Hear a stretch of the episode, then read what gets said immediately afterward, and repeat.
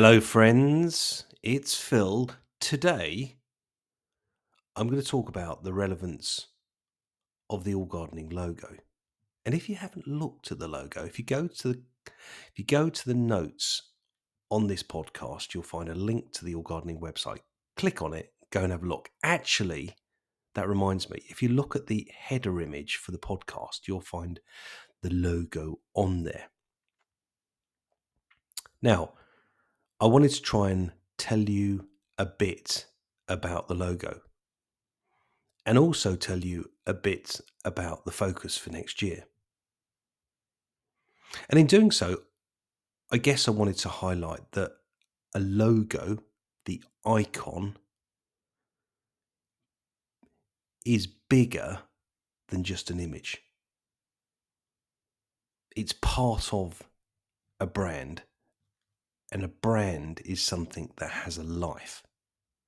So let's go back and talk about the logo. If you've had a look at it, let me tell you about the elements in it. So there are colorful rings, okay? And uh, they may be rings that kind of are associated to uh, to the gardening world, let's say. But let me explain to you more in more detail about the rings or the colors, actually, and also the all. So, the original logo was designed by a guy called Paul Fennell, who I think, well, a good friend of mine still. Uh, he's based in London, and I think he works for the BBC. Back then, I think he was freelancing on the side whilst working for the BBC. But the logo came from the idea that there are seasons yes, 19 years ago, the seasons were much more defined than they are now. But in the UK, there are still dominant seasons spring, summer, autumn, winter. The climate changes, the weather changes, the temperatures change, the daylight changes. So when you look at the All Gardening logo, you'll find that there is a dark green, then there's a lighter green, then there is a a yellowy orange, and then there is a red, and then there is the all written in white. So let me explain. The white obviously is obvious, that's indicating winter. The red is indicating autumn. The yellowy orange is summer. The lighter green is that moment between spring and summer you know, like that period when we're not quite sure whether it's summer yet, but we definitely know it's not spring anymore. It's kind of like a really obvious, but yet very important mid season for anyone that works outside. Because we go from sort of feeling a bit more like it's spring slash winter into it feels more spring slash summer. So it's kind of like important. I mean, I guess there could have been intimate intermediate rings for all of the seasons, but that season particularly from a lawn care perspective as well, um, indicates growth. Yes, ravishing growth. And on lawns, I always call uh, a period in the middle of uh, the transition from spring to summer, I call it the spring bounce, when the grass bounces out of the ground, literally. And that's when the ground temperatures come up over about 12 degrees, I think between 12 and 16 degrees, all of a sudden the grass ramps up. The ground temperatures have to come up. Not that has no relationship with the air temperatures. But this just say if it's a hot sunny day, the ground temperatures come up. You can't have increasing ground temperatures without nice days. So that's the colours, right? But the most important thing to highlight is winter is short because spring is coming. But then spring has a transition that is very, very important into summer. Anyway, so that's kind of like the detail behind the color scheme, right? Now, I've introduced a new aspect on the logo. And actually, I'll tell you the story about where this came from. Well, it won't be a story, it'll just be like a highlighted comment, really. Um, what are those shoes called? Birkenstocks. Um, the let's just say the uh, the very funky kind of uh, sandals. Yeah, I'd call them very funky in my mind. They've had periods of fashionable and periods of unfashionable, but they are just generally funky, hippie, funky kind of sandals. And recently, um, Birkenstock IPO'd. They uh, they released shares to the public on the stock market. Didn't go too well, from what, what I can understand. But anyway, that's another story for another day. But on their logo, they highlight what they do and how long they've been doing it for. And you know what? Seeing as all gardening's been around for 19, nearly 20 years, I thought that's really is some depth of heritage. So I decided to put the words all gardening round the outside, fine lawns since 2004. Beautiful, beautiful, beautiful, beautiful. It's, it says everything to me. It says there has been a lifetime of work done here. So I put the logo on, changed the logo, added it to all the new assets, put it on the website. And then on the website, what I started to zero in on is the whole life's work thing and actually what the rest of my working days really are focused on. And here's the thing if you look at All Gardening, some of it, there's a little section on the website that says All Gardening was a company that did everything and then one day did only one thing fine lawns. And that happened this year. So, what I'm doing at the moment is one, I'm linking the logo to the heritage, the learnings, the value of what's inside of the all gardening world, let's say.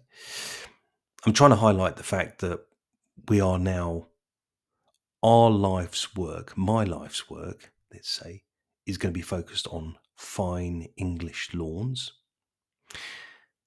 And around the website, I'm gently tweaking, and it will always evolve the website. I'm gently tweaking this narrative around heritage, around history, around doing one thing, around trying to explain that doing one thing may seem simple, but it's not easy as well. So that's all going on.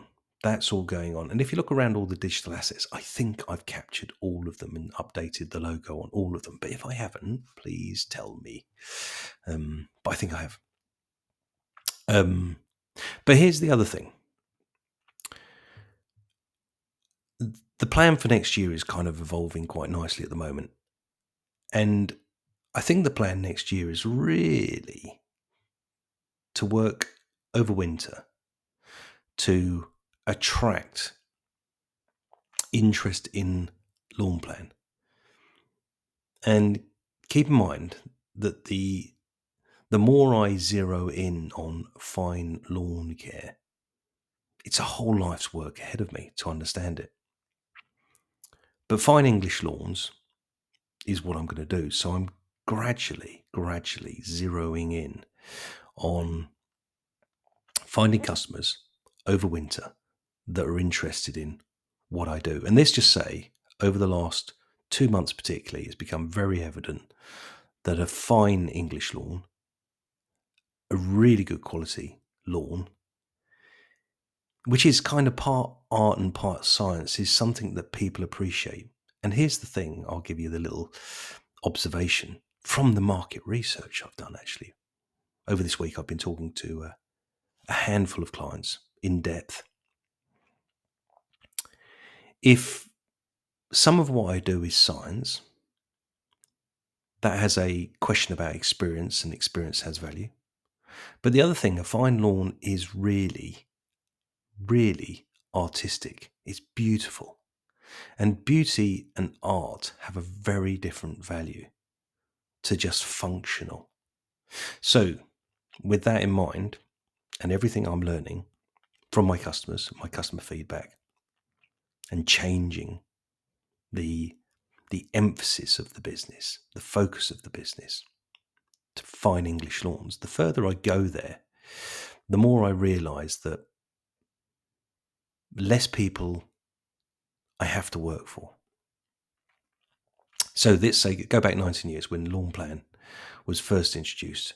It was a question of just it was a mowing service. And because it was a mowing service, the value of the service was only the cost of mowing. That was before we introduced the treatments and the technical work and everything else that came along. Before lawns looked beautiful, before they were fine English lawns. But now they're moving in that direction, and there is art and science that is evident to the clients that sign up. This week, for instance, I spoke to one client who's just simply said, What you've done with my lawn is incredible. And oh, by the way, I had a party of 50 people, uh, and they were all just very complimentary of the lawn. My lawn, he said, but it's the lawn I grew. But they own it. It's like a piece of art. Pride in the ownership of something that was created by someone else piece of art. And here's the thought that I've kind of been circling. The more I understand what I do, the more I become better at what I do, the more I can start to equate a value to the science aspect, but also equate a value to the art aspect of a fine lawn. It has more value than just function. So, therefore, charging my time to create these beautiful lawns need not only be the question of time, but the question of art. That's my thinking at the moment. And it seems to be bedding down quite nicely, following the research that I've done. So, as another little footnote, another little thing that I'm adding to the website, not everyone wants to learn and navigate a website. Let's just say it's not always easy to navigate a website, to learn what I want to share with you, or for you to learn what you want to learn. It's never always easy. It's kind of like a question of conversion rate optimization, customer journey flow, blah, blah, blah. But looking into the world of doing things well, fine English lawns, I've been looking at other businesses, other businesses that do one thing really well, and how they go about communicating their one thing really well. And sure, they all have websites. But in the case of fine cars, I'm really, really interested in a, in a brand called Koenigsegg. In the case of fine wine, let's just say I have frequented Berry Brothers on and off in the past, probably when I was slightly wealthier, say, or without children, uh, or without years of self employment. Um, but that may change. That will change in the future. I've been really, really interested in Holland and Holland guns, gun making, not for the gun aspect, but for the sheer craftsmanship and art. And oh, by the way, where I work in northwest London, there is a hundred acre shooting ground tucked away. That's a story of property ownership that's really, really interesting. A piece of land on the outskirts of northwest London, inside the green belt, that could be built on 100 acres, that is owned by a gunmaker that bought it for a favour from a friend for a few bob 100 years ago. Anyway, so the finest brands, even these like Chanel, actually, I've been looking a lot at Chanel and reading about the history of Coco, Coco Chanel. Is it Coco? I'm not sure. I can't remember. But the um, I've been looking at not so much the luxury of them, but I've been looking at the craftsmanship, the craftsmanship and the art the artistry behind them. Because experience plus skill plus craftsmanship plus time, plus the communication of artistry creates a different value proposition, I think. And it's one that I really, really, really, really, really appreciate, particularly with fine English lawns, because fine English lawns are not normally found in your standard residential garden in Northwood. They're found they're found in big stately homes, in kind of like big country houses, in in you know big areas where it's easy to invest in them and look after them. But but but doing what I do, I put fine English lawns into people's back gardens.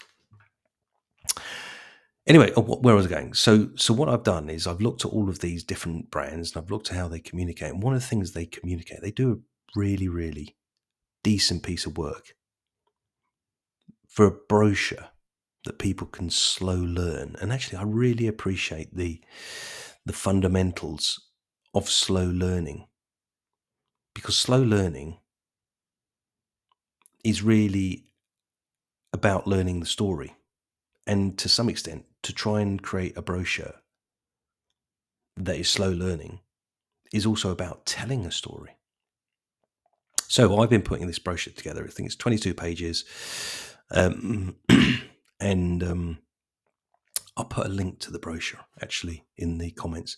But the um, the brochure is kind of version two I'm on now, but it's a really, really, really nice piece of work that is trying to tell the story of all gardening. It's trying to tell the story of lawn plan. It's trying to tell the story of how a lawn goes from being a standard residential lawn into a fine English lawn. Tell a story about us, me, us being me at the moment, but that might change. That will change in the future. But the um,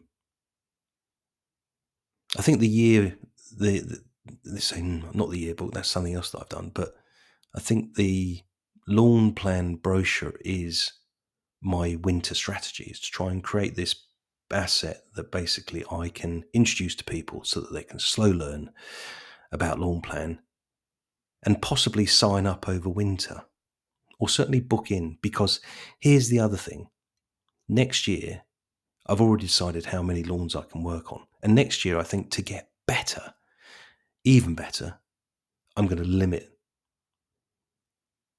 how many lawns I work on. I'm going to be limiting the growth of the business. And this just say some of you might say, well, you don't need to limit the growth of the business because if it's really in demand, why don't you just keep growing? But here's the thing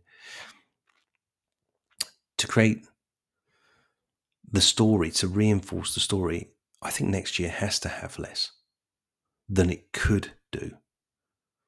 I mean, if I do what I've done this year, but but have a better year, a better start, a more focused start, I could probably work for nearer eighty to ninety lawns. But I'm going to cap the lawns I work on to between 37 and 50 that's it. And inside of the brochure, the link that I'll put in the notes, um, is going to be the the story really. The story of the year and the story of the 37 and in the brochure i've said that i will only be working on 37 so this this this brochure is designed to make people think make people enjoy make people want to be part of the 37. And let's just say if the 37 can be booked in before spring, happy days. It's just a year of growing something beautiful, a piece of art in my mind. I honestly say, when I've cut a lawn that's in really good condition and I look back at it, it's extraordinary. It's more than art in my mind, it's living art. But anyway, um, so a bit of a ramble about the logo, bit of a ramble about what I've been learning, bit of a ramble about the focus for next year, and a little bit of a ramble about the brochure that I put together. The link to download it, of which I will put in the notes. But look, download it, see what you think See what you think of the website. Um, see what you think of the message. See what you think of it all. See if you think it ties together nicely. Um, and if there's one thing that you think I should change, then um, bob me a message. Bob me a message. Anyway, look, thanks for listening as always. A bit more of a business focused, a bit more of a useful entrepreneurial focused podcast, this one.